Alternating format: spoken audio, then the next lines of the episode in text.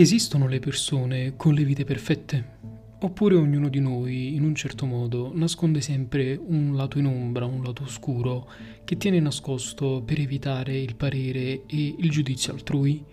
Questa è la domanda che mi sono posto quando sono venuto a conoscenza di questo caso ed è per questo che ho voluto raccontarvelo. Orsolia Gall è una moglie e madre esemplare, che conduce una vita interamente dedicata alla sua famiglia, stimata e ammirata da tutto il quartiere ha una vita praticamente perfetta, ma il 16 aprile del 2022 tutto ciò va in frantumi quando il suo corpo viene ritrovato in una borsa da hockey con i segni di più di 60 pugnalate. Ciao, io sono Zio Francis e questi sono i miei podcast. In ogni episodio vi porto alla scoperta dei casi di cronaca nera che più hanno scosso il mondo, ma parleremo anche di misteri e di paranormale. Vi consiglio quindi di allacciarvi le cinture e di godervi questo viaggio nel mistero e nel macabro. Orsolia Gall è una donna di 51 anni che abita in una bellissima casa in stile Tudor da 2 milioni di dollari in San Juno Street nel Queens, che è uno dei quartieri della città di New York, insieme al marito Howard Klein e ai suoi due figli. Inoltre con loro c'è anche un piccolo cagnolino, un barboncino marrone, che è un po' la mascotte di casa Klein. Orsola in realtà non è americana, è ungherese, ma nonostante abbia conseguito una laurea al Budapest Business School College in Management and Business, fa la casalinga per vocazione ed i suoi vicini la descrivono come totalmente devota alla famiglia e all'educazione dei suoi figli che hanno 13 e 17 anni. Il più piccolo è molto legato alla sua famiglia ed era in procinto di festeggiare il suo bar mitzvah, ossia il passaggio all'età adulta della religione ebraica, mentre il più grande, di 17 anni, è un pianista provetto e si diletta molto spesso a pubblicare video su YouTube delle sue performance. Il marito Howard, invece, è un esperto di risorse naturali, in particolare di litio, e ha conseguito una laurea in economia presso l'Università del Michigan e successivamente un master in business administration, cosa che lo porterà nel 2022 alla fondazione della RK, una società di consulenza che opera sui mercati delle forniture di batterie a ioni di litio, appunto. Una famiglia insomma modello, qui da noi diremmo la famiglia della Molino Bianco insomma. Tra le tante passioni di Orsolia ovviamente ci sono i viaggi che fa molto di frequente, ovviamente con la sua famiglia, viaggi specialmente fatti nel periodo dopo il Covid e che puntualmente documenta, in particolare su Facebook dove ha un profilo che è molto seguito anche dalle altre casalinghe della zona, che l'hanno un po' presa come modello, la si può quasi chiamare una blogger di quartiere. Infatti pubblica molto spesso sul suo profilo, tra foto e video, molti dei quali ovviamente insieme al figlio, insieme al cagnolino e in particolare anche delle sue attività durante la giornata e anche di ciò che fa in giro per il mondo. La gente la segue, la ama e vorrebbe essere come lei oppure avere la sua vita, perché Orsolia è questo, una donna che nella vita ce l'ha fatta, ha avuto tutto, è intelligente, è istruita e ha intorno persone che la amano e la vogliono bene, perché in fondo non la si può odiare, né provare invidia verso di lei. Lei è quella ragazza acqua e sapone, pulita e solare, verso cui non si può che provare subito una profonda simpatia quando la si vede così felice nei suoi post su Facebook, che quasi usa come un diario della sua vita. Ma su quel diario Orsolia non scrive proprio tutto. Ci sono delle cose che preferisce tenere nascoste perché probabilmente quella vita così perfetta, vista dall'interno, non lo è poi così tanto. Ma chi potrebbe mai pensare che quella donna che incarna così tanto il benessere di vivere e il godersi la vita abbia qualche scheletro nell'armadio? Dopotutto, insomma, la vita di Orsolia, lo abbiamo detto, è perfetta. Ha un marito, ha una casa, dei figli, ma purtroppo non è così. Il 15 aprile del 2022 è un venerdì sera e Orsolia è da sola a casa con il figlio dodicenne. Suo marito è fuori città insieme al loro figlio più grande per partecipare a quegli open day che organizzano di solito i college, questo per decidere il college migliore dove iscriverlo e ovviamente devono farsene un'idea ben precisa perché l'educazione di loro figlio è una cosa estremamente importante per loro e ovviamente anche l'opinione del ragazzo stesso cosa a cui Orsolia e Howard tengono molto in considerazione. Comunque, quella sera, da sola a casa, con il figlio dodicenne che ovviamente va a dormire molto presto, decide di organizzarsi con delle amiche per andare al Lincoln Center, che è un complesso di edifici nell'Upper West Side di Manhattan, tutti quanti destinati allo spettacolo e quindi ad esibizioni dal vivo. Quella sera, infatti, il Lincoln Center ospitava un concerto di un compositore che Orsolia apprezzava particolarmente e per una donna di cultura come lo è appunto Orsolia, queste sono le uscite che preferisce di più, perdersi quindi tra le note di questo o quel compositore mentre lo guarda dal vivo, insomma, sono le cose che preferisce di più fare. Il concerto termina verso le 23.30 circa e Orsolia si ritrova di nuovo da sola. Così decide di andare in un bar locale a bere qualcosa, un bar tra l'altro che conosce molto bene visto che lo frequenta molto spesso ordina il suo solito Moscow Mule che beve tra una chiacchiera e l'altra e resta lì per un po' con le altre persone. Insomma, è venerdì sera, è uscita per divertirsi e per ascoltare della buona musica e forse anche per levarsi un po' di dosso i piccoli problemi quotidiani che non scansano nemmeno una con la vita perfetta come lei. Il proprietario del bar racconterà che sembrava molto allegra ed entusiasta per il concerto cui aveva appena assistito e molto a suo agio con le altre persone che erano al bar quella sera. Tutta gente per bene in un bar per bene. Verso mezzanotte comunque Orsolia torna a casa, porta fuori il cane, incontra la vicina, anche qui ancora qualche chiacchiera, poi rientra. Tutto normale insomma, giusto? Si mette a letto si sveglierà domani, che è sabato, chiederà notizie al marito su come stanno andando le visite ai college e si preparerà per il weekend. Beh, non proprio. Anzi, magari. Perché per Ursolia quella sarà la sua ultima notte.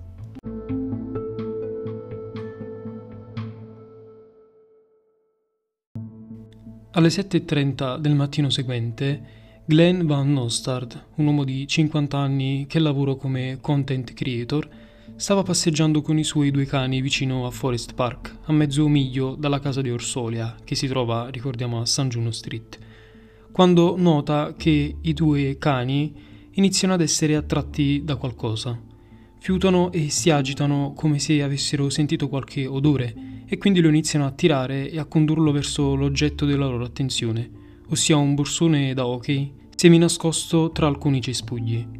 Dal borsone Glenn nota subito una macchia rossa che fuoriesce dalla stoffa e che sta abbondantemente macchiando l'asfalto. Così strattona i suoi cani per non farli avvicinare e tocca con il piede il borsone per cercare di capire cosa potesse esserci all'interno. Crede inizialmente che si trattasse di pezzi di plastica fino a ovviamente collegare ogni cosa e a rendersi conto che in realtà quel borsone conteneva un corpo umano e quello che sembrava liquido rosso era sangue. Chiama subito la polizia, ovviamente, che arriva e che quindi aprono il borsone. All'interno trovano il corpo di una donna, fatto a pezzi e solo con l'aiuto del medico legale sono in grado di determinare la causa di morte, ossia più di 60 pugnalate. La donna non ha un documento con sé e quindi non sono in grado di determinare la sua identità, ma in verità ci mettono poco a notare che sull'asfalto c'è una scia rossa che parte proprio dal borsone e che porta le autorità dritti ad una casa a San Juno Street. Arrivati fuori la porta di quella casa, ovviamente bussano e ad aprire è un dodicenne a cui chiedono ovviamente chi fosse e se potesse chiamare i suoi genitori. A queste domande il ragazzino risponde che era da solo in casa e che non sapeva dove fosse sua madre, mentre suo padre era fuori città con il fratello maggiore. Così, senza il minimo tatto, prendono il bambino, ancora in pigiama e senza scarpe, lo ammanettano e lo trascinano di peso nella volante e lo portano al distretto per interrogarlo. Credevano che quel ragazzino praticamente potesse in qualche modo essere coinvolto nell'omicidio della madre. Al distretto il ragazzino arriva in uno stato di shock totale. Immaginate di avere 12 anni e di essere presi dalla vostra casa da due poliziotti, essere ammanettati e portati in caserma, senza sapere dove è vostra madre ed avere la minima idea di quello che sta succedendo. E anche Glenn, il ragazzo che aveva trovato il corpo di Orsolia, che si trovava ovviamente lì per le ultime deposizioni che dovevano essere registrate, non faceva che pensare a quanto questa cosa avrebbe segnato a vita quel ragazzino e a quanto ancora di più lo sarebbe stato di lì a poco, quando ovviamente sarebbe venuto a conoscenza di ciò che era avvenuto alla madre. Viene subito portato dall'altra parte del distretto in una piccola stanzina e ci vogliono ovviamente pochi minuti perché la polizia lo cancelli dalla lista dei sospettati. Il corpo a questo punto viene ufficialmente riconosciuto. Si tratta di Orsolia Gall, la solare e perfetta Orsolia Gall, uccisa, fatta a pezzi e messa in un borsone.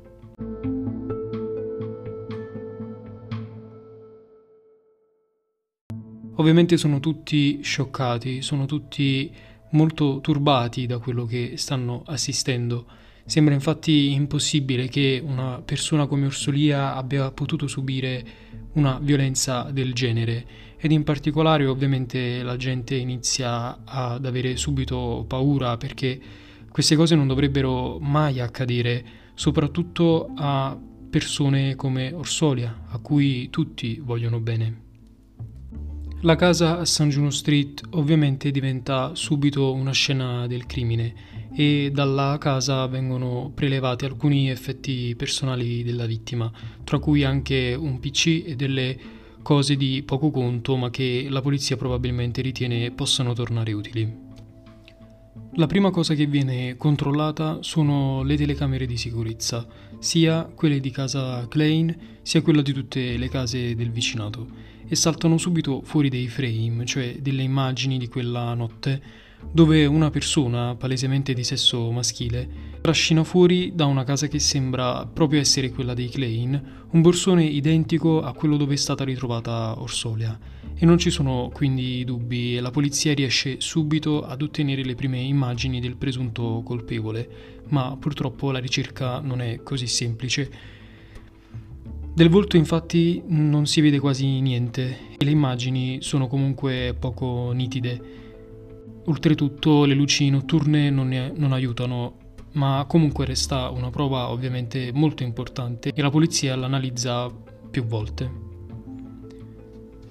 Il martedì successivo la polizia pubblica un annuncio rivolto al pubblico dove vengono offerti fino a 3.500 dollari in cambio di informazioni utili per il proseguimento delle indagini e rilasciano poco dopo le prime informazioni per cercare di ricostruire un po' le dinamiche di quella notte. Orsolia sembra essere stata uccisa nel suo seminterrato da una persona che quasi sicuramente conosceva, anche perché non ci sono segni di effrazione né alle porte né a nessuna delle finestre. Inoltre la polizia crede che l'omicidio non sia stato premeditato.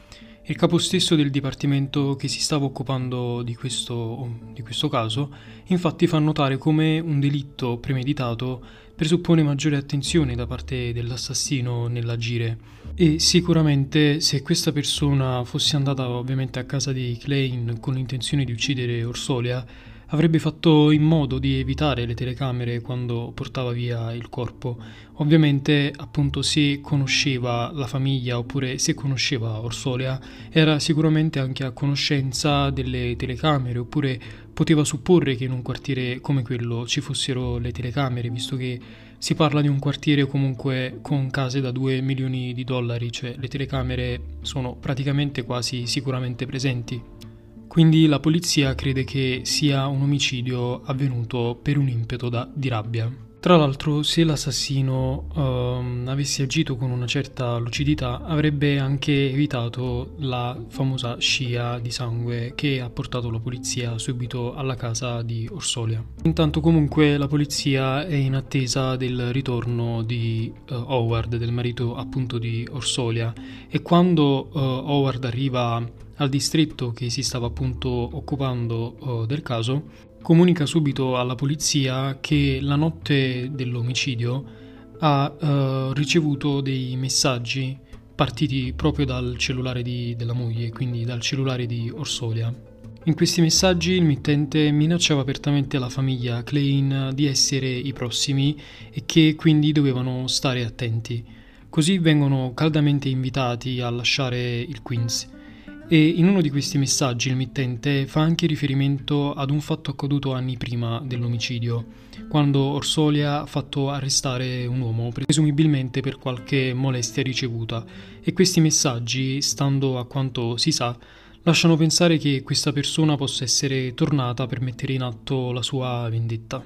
Beh, quindi abbiamo praticamente quasi un colpevole.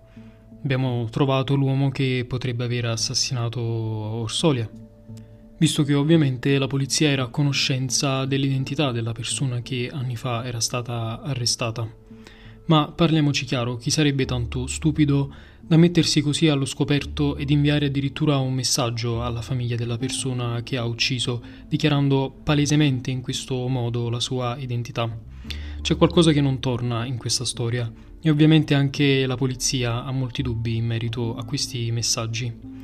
L'assassino però con questi messaggi ha dato anche un'altra pista alla polizia che ovviamente da questi messaggi inizia a controllare il cellulare di Orsolia e scopre che in realtà quella mamma e moglie premurosa e perfetta nascondeva delle relazioni clandestine con più di un uomo e che la notte prima dell'omicidio, dal suo cellulare, sono partite tre chiamate in uscita verso tre diversi numeri che vengono ricondotti a uomini con cui Orsolia negli anni o nei mesi precedenti aveva avuto una relazione d'amore, cosa che con alcuni di loro era durata anche alcuni anni.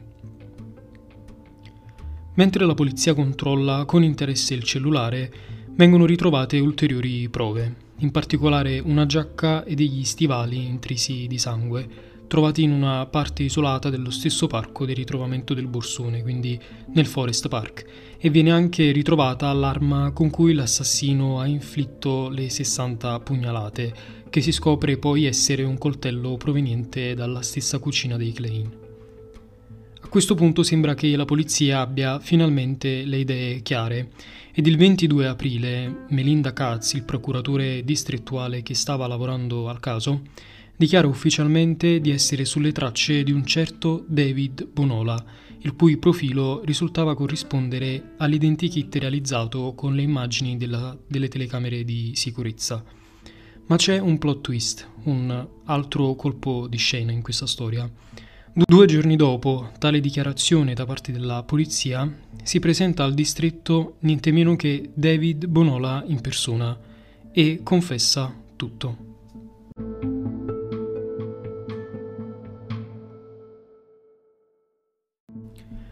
David Bonola è un uomo di 41 anni, messicano, tra l'altro anche clandestino, e non che questa sia una colpa, almeno non per quanto riguarda questo particolare caso. Si presenta comunque al distretto con una certa tranquillità ed esclamando Ehi salve, ho saputo che mi stavate cercando, esattamente con queste parole, ed inizia a raccontare tutto. Nella sua confessione dichiara che aveva lavorato per più di qualche occasione come tuttofare in casa dei Klein, cosa che aveva portato ovviamente tutta la famiglia a fidarsi di lui, tanto che Howard, il marito di Orsolia, gli aveva addirittura mostrato dove avevano le chiavi di riserva, ossia vicino al barbecue in giardino, ma tra David e Orsolia nasce più di una semplice fiducia e tra una chiamata di manutenzione e l'altra hanno una vera e propria storia d'amore che è durata per oltre due anni, finché, di comune accordo, avevano deciso di finirla lì e di restare amici come prima. Una decisione che però alla fine lui non aveva condiviso così tanto e quindi aveva cercato in tutti i modi di far ritornare la scintilla tra di loro perché come lui stesso dice, era sicuro che anche lei provasse ancora qualcosa per lui. Con il tempo la loro relazione diventa un tira e molla continuo, con lui sempre più insistente e Orsola invece che piano piano aveva iniziato a divertirsi anche con altri uomini, portandolo ovviamente ad una spirale di gelosia che aveva piano piano soffocato sempre di più anche Orsolia. Finché uh, David non decide di parlarle quella notte del 15 aprile, approfittando del fatto che il marito non era in casa in quel momento e quindi decide di entrare tranquillamente dalla porta, utilizzando quindi le chiavi prese dal barbecue in giardino e aspettarla lì. Quando Orsolia era ritornata, lui ovviamente era lì che l'aspettava appunto ed iniziano subito a discutere. Orsolia da una parte che non voleva più stare ai suoi giochi, alle sue ossessioni, e David dall'altra russo di rabbia perché ormai non era più l'amante, ma era un amante, uno tra i tanti, anzi addirittura era un ex amante di Orsolia. Così gli viene un'idea, la incolpa di avergli trasmesso l'HIV ed è per questo che lei ovviamente non, non può più stare con nessun altro questo però non è vero e Orsolia inizia subito a comprendere dove è arrivata la pazzia di quell'uomo, ma prima che possa rendersi effettivamente conto di quello che sta succedendo, David prende un coltello dalla cucina e la pugnala più di 50 volte. Non senza che Orsolia abbia cercato di difendersi però e quindi qualche taglio se lo procura anche lui. Dopodiché la porta nel seminterrato, dove senza nessuno scrupolo, e questo lo dice anche alla polizia con una certa tranquillità ed una certa calma, come se fosse una cosa successa perché era una conseguenza del loro litigio, la fa a pezzi e la mette in un borsone nero che trova lì nel seminterrato, che tra l'altro apparteneva al figlio più grande di Orsolia. Fatto ciò, trascina il borsone fuori dalla casa e lo deposita in un luogo vicino al Forest Park. Poi corre subito in ospedale dove gli viene prestato ovviamente soccorso e gli bendano quindi le mani per le ferite riportate. Ovviamente all'ospedale comunica che si era semplicemente tagliato mentre stava facendo delle riparazioni in cucina. Nei giorni successivi comunque David si nasconde e cerca in qualche modo di sbarazzarsi anche della giacca che indossava quella sera e degli stivali, che vengono ovviamente ritrovati quasi subito dalla polizia e che vengono anche utilizzati per determinare l'identità della persona che stavano cercando.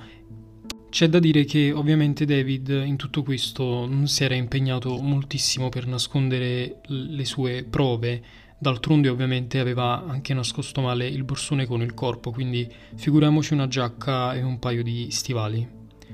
Alla polizia, come ho detto, racconta tutto con calma e con freddezza, facendo uso di un traduttore per farsi completamente comprendere dalla polizia, affermando che aveva deciso di costituirsi quando aveva compreso la gravità di quello che era successo, si dichiarerà colpevole anche durante tutto il processo in tribunale, quindi in aula, dove non sono mm, presenti né la famiglia di Orsolia né la sua.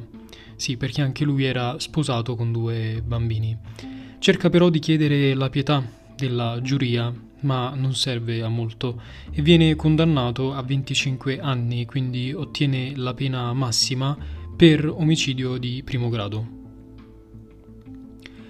Dopo il caso, sono molte le persone che parleranno di David come una persona strana e che era solito pedinare le ragazze o lasciare strani bigliettini inquietanti per loro nei bar.